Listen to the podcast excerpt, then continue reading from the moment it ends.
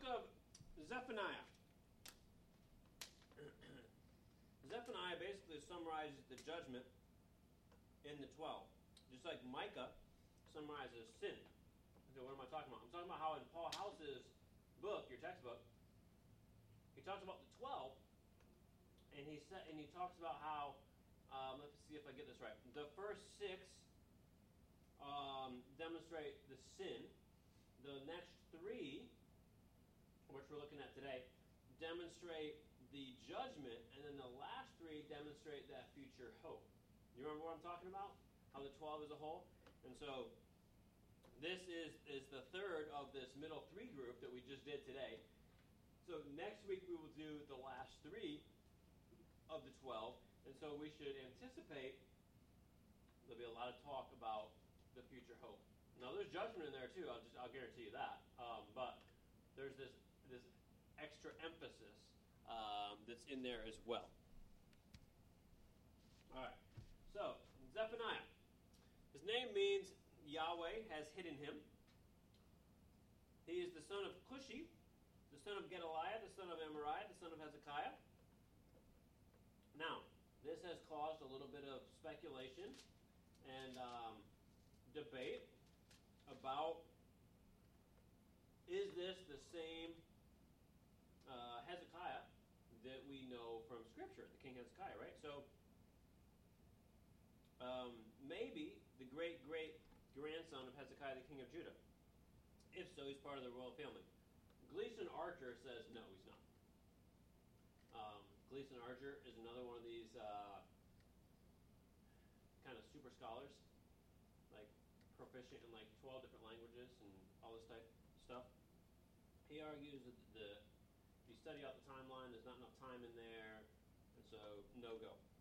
But you may see that. Some people may see, and when you look at it, you're like, oh, Hezekiah? Really? He's related? So, the other thing that we have to recognize is that um, all the names in Scripture, pretty much, there's many people that had those names. And so we read them and we're like, oh, that's the only Hezekiah I know.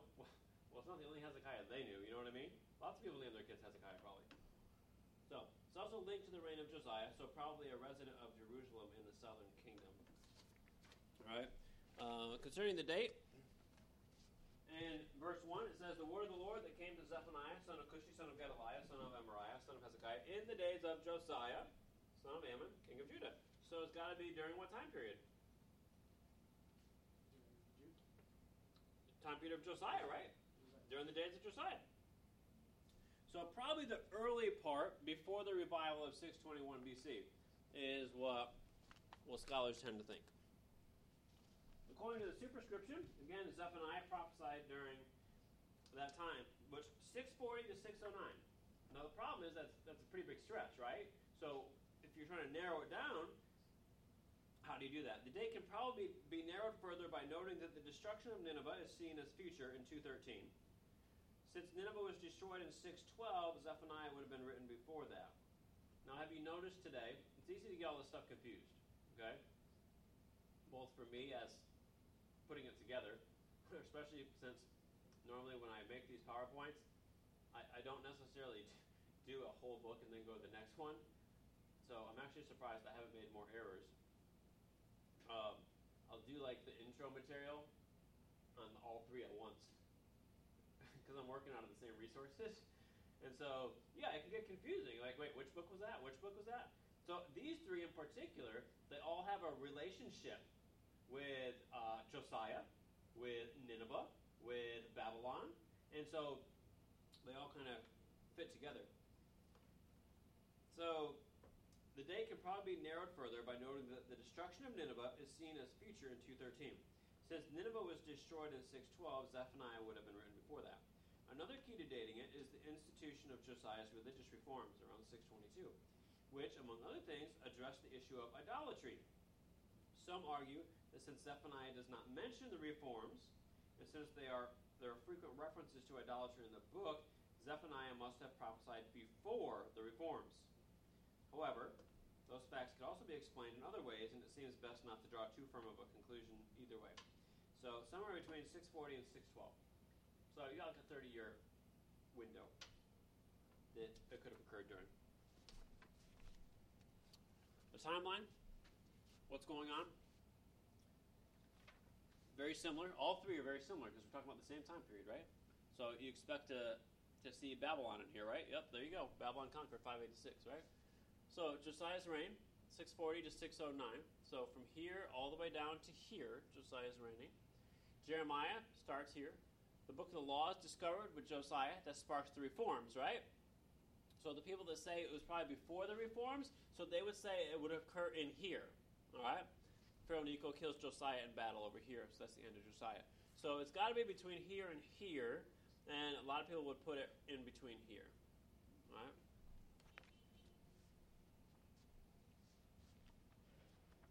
Our world powers timeline again, so we already know we're right in here, right? All right, what are the key places that are going to show up in, in here?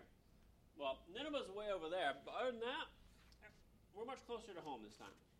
All right, Ammon, Moab, Philistia, the Philistines, and Jerusalem right there to the west of the Dead Sea. So, looking at the historical context, we see Second Chronicles 33 to 35 and Second Kings 21. That'll give you some background material on what's going on in the book.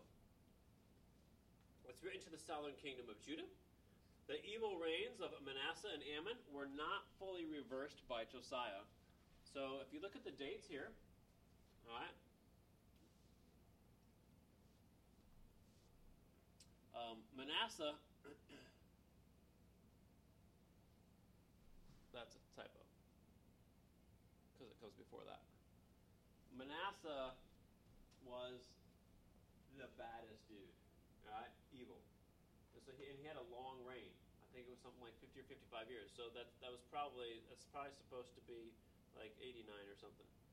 Um, I don't remember the exact date, but it's not 639. Um, and then Ammon or after him. Well, Josiah's reforms, even though Josiah reigned a long time, remember he started out as a kid, right? So part of that reigning, was not really a king. You know, one of the priests, etc., were, were ruling, right? So at this time period, from 626 to 612, the Assyrian dominance is declining. The, the Assyrian power is decreasing. He has implemented some reforms, but it hasn't completely reversed all the evil that Manasseh and Ammon have done. Um, it's very hard to undo something once it's been started, including especially evil. The Neo Babylonian Empire is increasing, and Judah's independent and, and doing well at this point, all right? At least from their perspective, right? That's why it's in uh, quotation marks, okay? God doesn't quite think so. The. There we go. All right, so.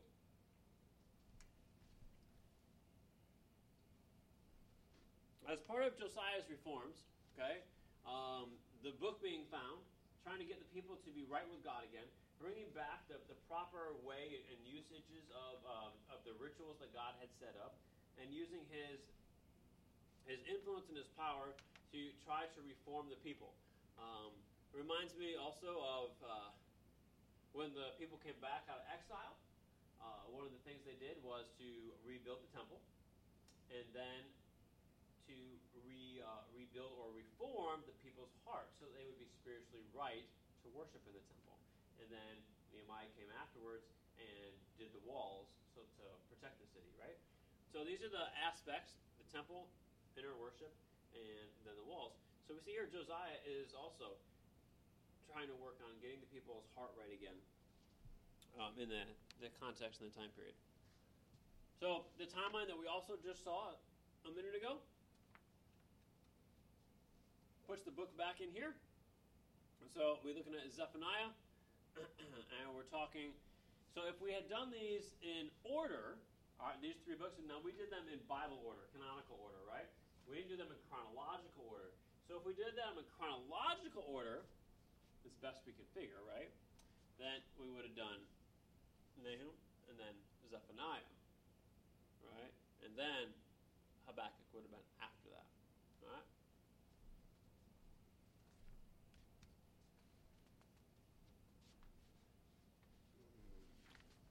Theological context and themes. Okay? One of the themes that we see is the sovereignty of God. Um, this is soon going to be demonstrated on Judah itself that God is in control, that, that God will send in judgment. Uh, the other theme is the judgment, the day of the Lord on Judah and the nations. Um, retribution is coming. Repent today. There's restoration in the future. There's always that future hope after after the fact. Okay, and so in the book of Zephaniah, these are some of the the themes. Additionally, uh, puts puts the chart together like this. Um, because the day of the Lord is coming, all right, there's wrath and trouble and destruction, all of this, both for Judah and the nations. And so, what's it going to do? Punishment and repentance. Okay, that's that's the goal of this. So, the day of the Lord is a pretty hefty uh, theme that we'll want to keep in mind. All right, some link to the other prophets. Okay, Zephaniah, Habakkuk, and Lamentations, as we, we saw earlier. Um, before the fall, just before the fall, and then after the fall. So just continue to kind of keep that fresh. These three books can get confusing.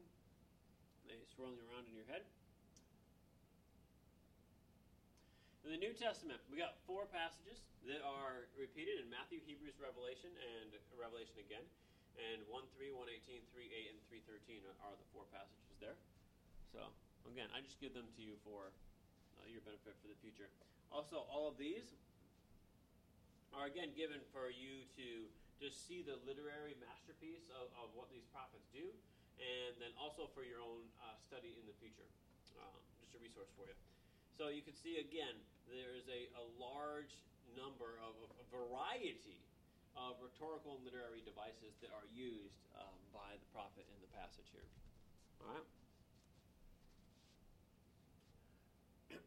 now, this chart, um, Richard Patterson, I believe, made this up also. This is in um, a journal article, I think Grace Theological Journal it was in. And so here he's got at the top Nahum, Habakkuk, and Zephaniah, and he has listed here for you the different types of literary forms or rhetorical devices. And if you look down this list, you can you can see how they all use a lot of them. All right, but uh, Zephaniah definitely seems to use uh, at least as many, if not more, than the others. But all three of them are filled with these rhetorical devices uh, that are used. So let me make another hermeneutical comment on that. So if we don't understand rhetorical devices and how they're used, are we going to understand what they're saying? No, we're not. We will not understand what's going on. And so uh, that behooves it to uh, for us that, that not only do you need to you know learn everything you can about all the stuff that you're learning here, and, you, and in hermeneutics class, um, when you take that, if you haven't already taken it, you'll learn some of this stuff. But even in there, you probably will not um, study each one of these rhetorical devices. This is why you, you really need reference books, or at least the internet, right? So you can look these stuff up and figure out what's going on. And this is another reason why you need people who um, are scholars in a particular book because they can point out to you where these are, and then you can go look. And I mean, you're always free to disagree with a scholar, right? Um, they're not infallible, so you don't have to agree with them. But there usually is somebody that has spent gobs and gobs of time uh, in the book, in the Hebrew of the book, and so they have noticed, or someone else noticed and showed them these rhetorical devices, which can help you in interpreting the book.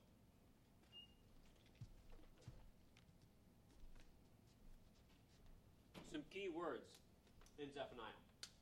Day occurs 21 times. What do you think it's related to? Day of the Lord. Near is 10 times. Gather, earth, and name are five times each. Judge is four times. Punish or visit, and gather or assemble, I don't know what an assembly is, um, are three times each. And Patterson indicates that Zephaniah appears to be dependent upon the phraseology of Deuteronomy. Um, in Zephaniah 1 uh, 13. And so, there, when we get to that passage, uh, we'll see if I remember, and we'll try to uh, see what he's saying and why he's uh, connecting that. And so, a, a quick outline for you is days of judgment and days of joy. judgment against Judah, judgment against the nations, and then the future restoration. And you can kind of see that it does not neatly break into chapters 1, 2, and 3, but it's close. So you, you can ballpark figure it to help you out. Um, you know, judgment against Judah, judgment against the nations in Jerusalem, and then, you know, joy. So you also have the idea that you could just uh, cut it in half, and you've got uh, retribution up to through 3.8 and then restoration. Okay? Uh, there's also a little bit of a debate about 3.8. Does 3.8 go over here? Or does 3.8 go over here? So you can see in this chart, it's listed as the exhortation, which matches up with chapter 2, 1 to 3 right here. Um, and the response of the righteous is, is marked on here for you. Um, but some people do have 3.8 over here going with that unit, 3.8 to 10. And so uh, this next one might actually have it. Yeah. So right here, Dorsey, um, as I mentioned him earlier, that's the liter- literary analysis. Uh, he has 8 through 20, not 9 through 20. So he does not break it at the same place right here that he does. Now, 2, 1, and 3, he has there as the exhortation. And 2, 1 to 3, he's at the middle of his chiasm. And so let me just go back and highlight that again for you. So here, 2, 1 to 3 is the matching exhortation to 3, 8. Okay? But see, in Dorsey's scheme, structure, once 3, 8 is taken out of attached to there and it's its own separate, this is the hinge on which the chiasm moves well, since it's the hinge on which the chiasm moves, well, then you no longer are going to have a parallel part, right? Because this is the hinge part. And so verse 8 ends up being pushed over here as part of 9 to 10, uh, which he doesn't have it broken down that much, anyways. He has 3, 8 to 20. So why am I going through all that? Well, obviously, it makes a difference on your structure here, but it's more than that if you teach or preach a passage, you have to wrestle with that. Does this verse go with this portion or with this portion? Uh, because most of the time, now these books are smaller, you could probably preach the whole thing. But I mean, most people don't preach or teach the whole book. Most people preach or teach a portion or a passage of the book, right? And you don't really want to. I don't think most of the time get in the habit of like cutting a paragraph or a sentence or a thought in half. And that's what this is about. It's about the thought. Does it go with the previous thought or the next thought? And you won't always know. Some, you know, sometimes there is, you know, just a lot of debate. Which way does it go? And it's not just the Old Testament. Same thing happens in the New Testament. Does it go with that verse or, or that verse?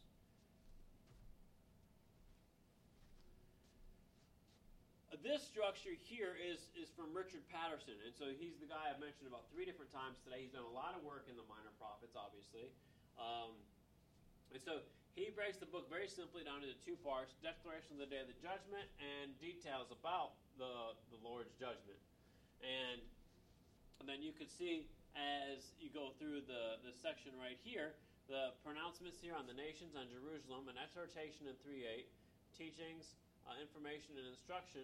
All right, and over here, the pronouncements on the earth, Judah, Jerusalem, exhortation, teaching, information, and instruction. And so there's a there's a matching up. He, he matches uh, cutting off here with the woes, um, the the day of the Lord here, and then nation, um, the nations and nations people are, are right there.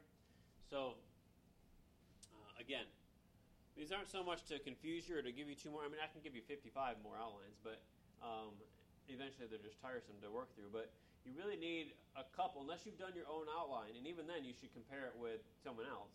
Um, you, you need a few to compare and to get started so you can see uh, where the problems are. One of the, one of the things that showing several outlines is it shows you where, where the problem passages are to wherever they disagree.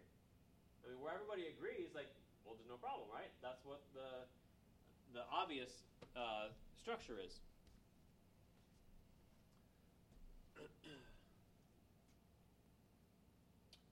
All right, so 1, 2 to 3. Let's look at this, all right? I've also relied to some degree on uh, Gary Schnittjer. Um, I believe that's how you say his name, S-C-H-N-I-T-T-J-E-R. He wrote the book uh, that I've mentioned before, also, The Torah Story. published by Zondervan. Phenomenal book. And he is uh, very big on dealing with intertextuality, how uh, different books connect with each other.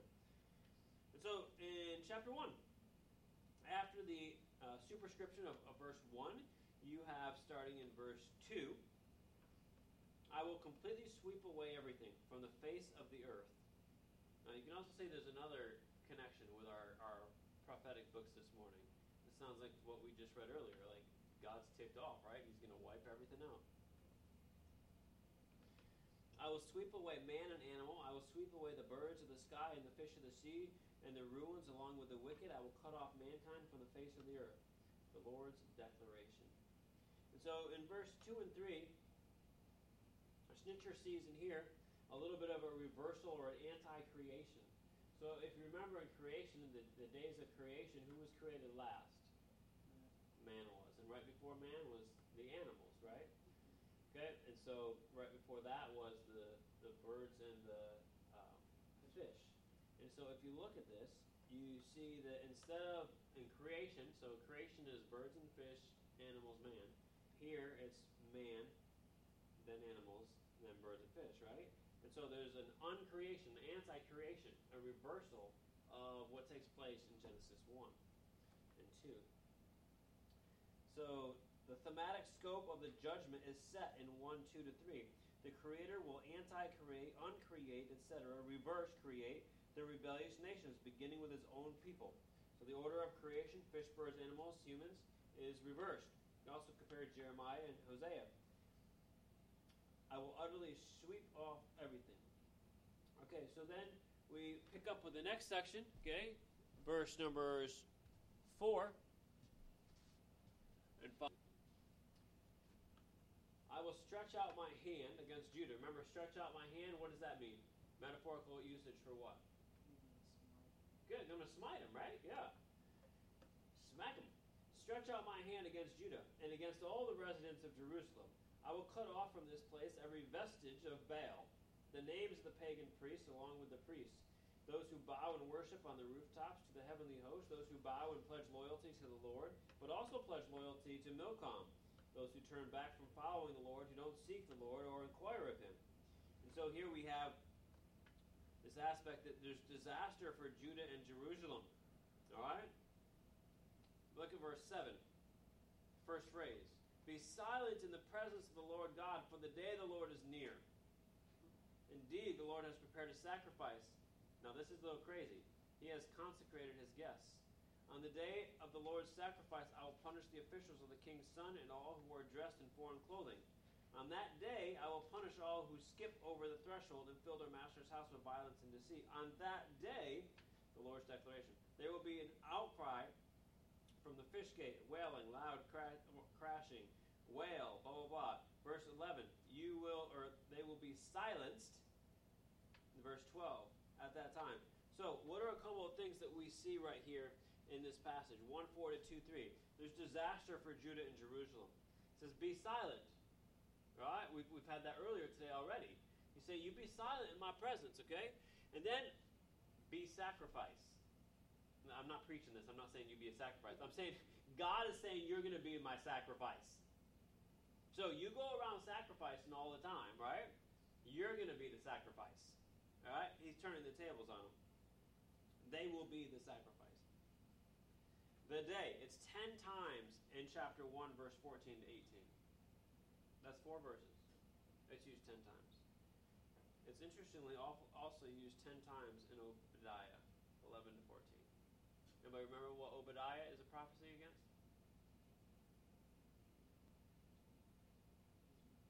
One of the neighbors. Edom. It's prophecy against Edom. The guys in the hills. So, yes. So, this is a very interesting note that the day of judgment is used ten times in four verses against the Edomites and here it's used 10 times in verses 14 to 18.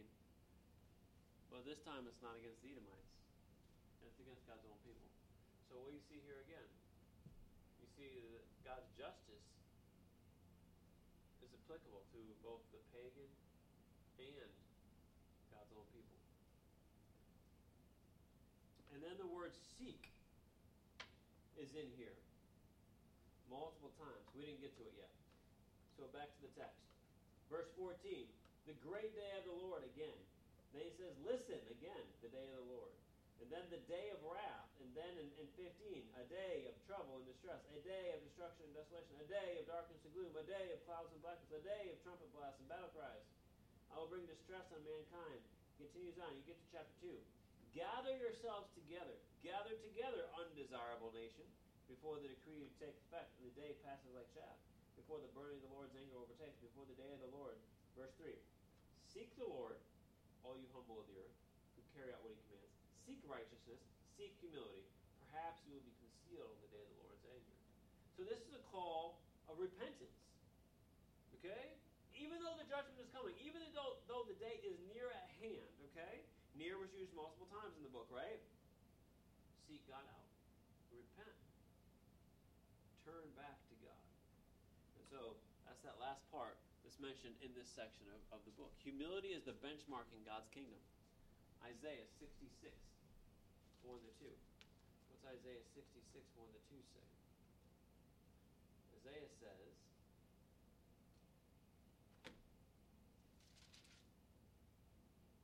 This is what the Lord says Heaven is my throne and earth is my footstool. What house could you possibly build for me, what place could be my home? My hand made all these things, and so they all came into being. This is the Lord's declaration. I will look favorably on this kind of person, one who is humble, submissive in spirit, and who trembles at my word. Now, that's also similar to Micah, right? 6 8, right? So, humility. So, bring yourself to repentance, humble yourself. All right? Seek out God's face, he says. Gather yourselves together. Gather together the undesirable nations. Okay, this is a phrase that, that we're going to see uh, come back up before the decree the day passes. Okay, we've already, I've read these. Now I have some of them on, on the screen here, but the seek again, the repentance language, all right, that's in that verse. The next section, okay, picks up in verse 4 with judgment. All right, with for Gaza will be abandoned and Ashkelon will become a ruin. Ashdod will be driven out at noon and Ekron will be uprooted. Those are um, Philistine territories. Woe, inhabitants of the seacoast, nation of the Cherethites. The word of the Lord is against you. Canaan, land of the Philistines. I will destroy you until there is no one left. The will become pasture lands and caves for shepherds and folds for sheep. The coastland will belong to the remnant of the house of Judah. They will find pasture. They will lie down in the evening among the house of Ashkelon, for the Lord their God will return to them and restore their fortunes. I've heard the taunting of Moab, the insults of the Ammonites, who have taunted my people and threatened their territory. Therefore, as I live, declaration of the Lord, Moab will be like Sodom. What happened to Sodom? Torched, right?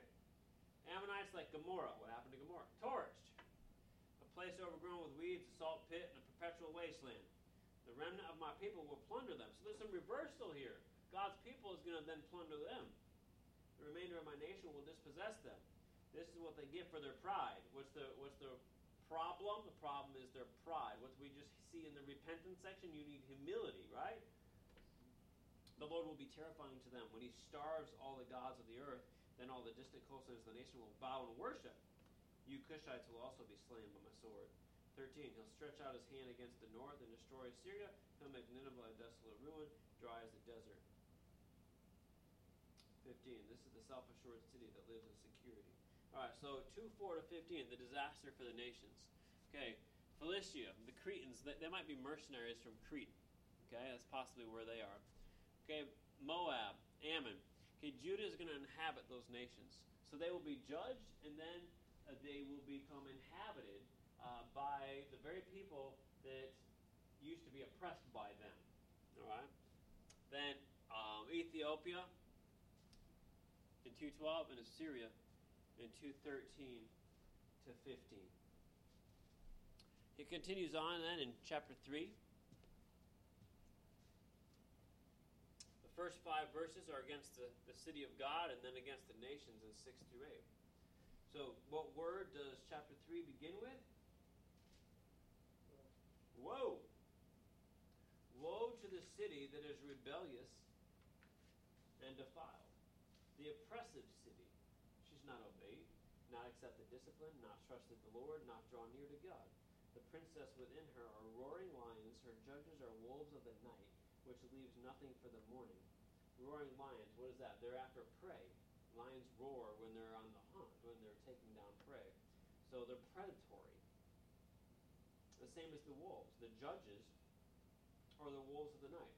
Predators at night, predators throughout the city. What are the judges of verse 3 supposed to do? What are the princes, the rulers, supposed to do? They're supposed to rule with justice and righteousness. Excuse me.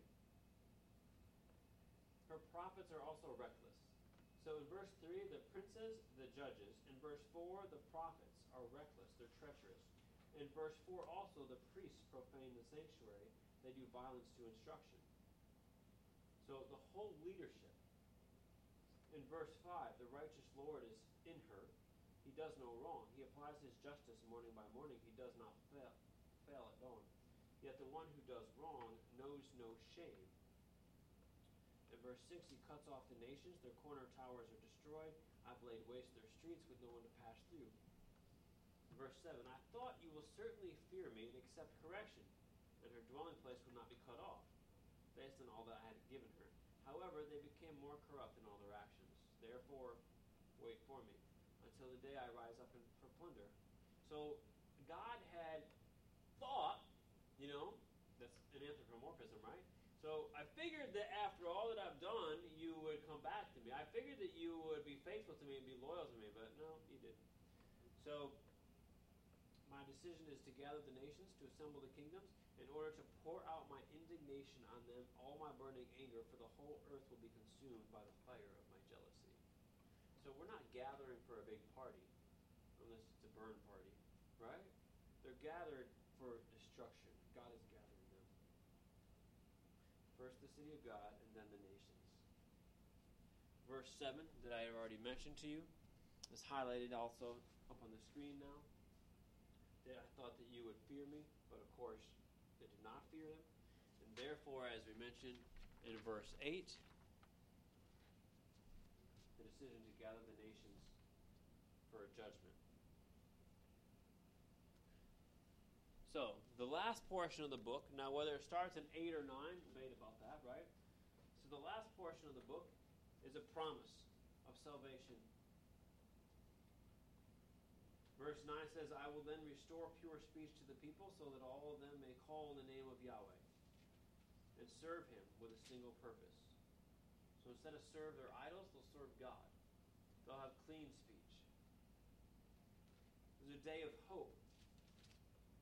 From beyond the rivers of Cush, my supplicants, my dispersed people will bring an offering to me. So now we're going to have a real offering. On that day you will not be put to shame because of everything you've done in rebelling against me.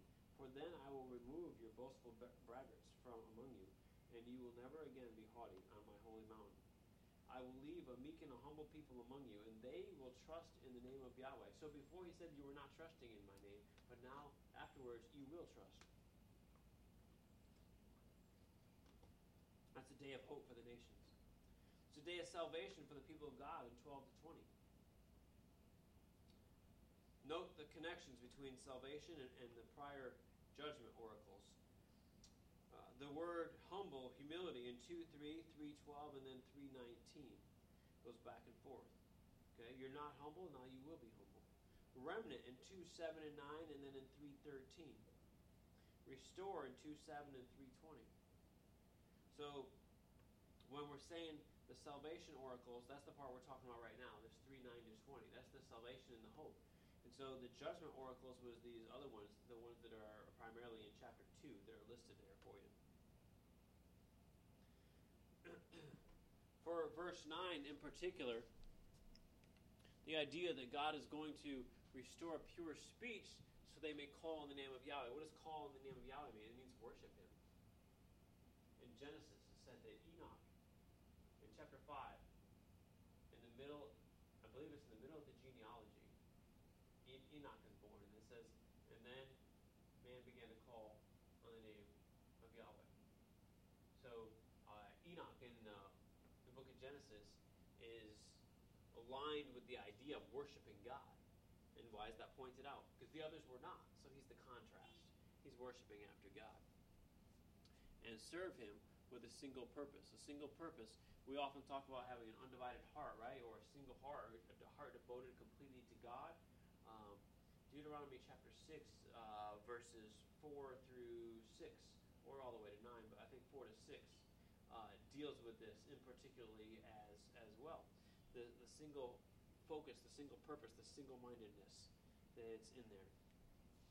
So that's the 3 9. Then in 3 um, 311 uh, to 20, there's actually a chiastic structure here. Uh, Jerusalem's shame is removed and it's reversed. Jerusalem is purified and populated by a remnant. Same thing, 18 and 19. Jerusalem is exhorted to rejoice over the Lord's salvation and exhorted to trust in the Lord's protection, right, right in the middle. So salvation and protection are all wrapped up in the same thing. Um, salvation, the word salvation, we talk about it almost exclusively on a spiritual level, but the word actually comes originally from a physical level. God will deliver his people, God will save his people. Um, because you and I don't have anybody clamoring down our throats, we don't have any physical deliverance needed, right? Uh, but God's people did, and in the Old Testament and New Testament. So we almost think of it only in the spiritual sense, but you got to realize it's, it's both. And so that's a, a chiastic structure that is in verses 11 to 20. In verse 11, you will not be put to shame because of everything you've done in rebelling against me, for I will remove your proud, arrogant people from among you, and you will never again be haughty on my holy mountain. My holy mountain, Zion, Jerusalem, uh, the place where God dwells. And so that's what he's referring to there. Then he continues. Now, remember we talked about that gathering before, right? So here it says in verse 18, I will gather those who have been driven from the appointed festivals, and they will be a tribute from you and a reproach on her in verse 18. Yes, he says in 19, at that time I will deal with all who afflict you. I will save the lame and gather the scattered. I will make those who were disgraced throughout the earth receive praise and fame. At that time I will bring you back. Yes, at that time I will gather you. I will make you famous and praiseworthy among all the people of the earth, which uh, when I restore your fortunes before your eyes, Yahweh has spoken. And so you have the the reversal that takes place at the end, and God gathering them back.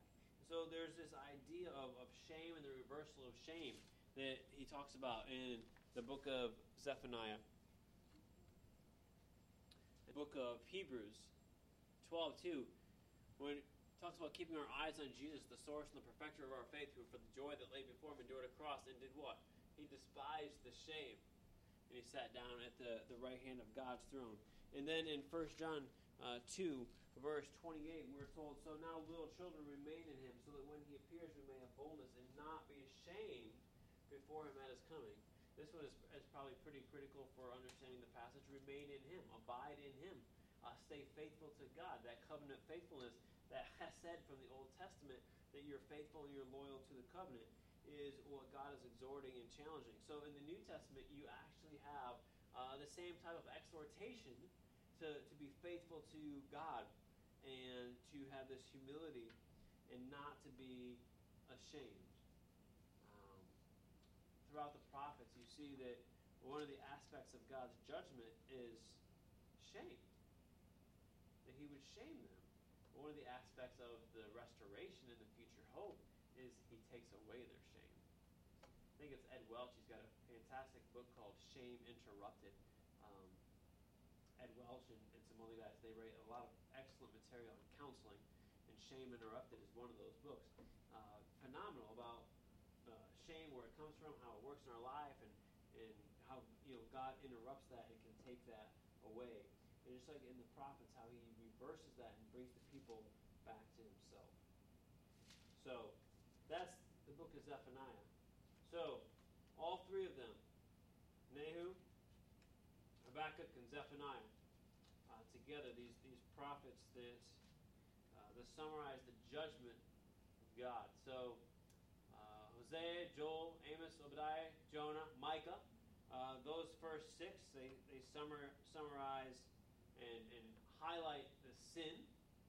And then the three that we looked at today, uh, Nahum, Habakkuk, and Zephaniah, summarize and focus the, uh, the judgment. And then the three that we'll look at uh, next week, uh, Haggai, Zechariah, and Malachi, they will focus on and highlight this restoration theme, which we've seen even at the end of these books today is is being lifted up.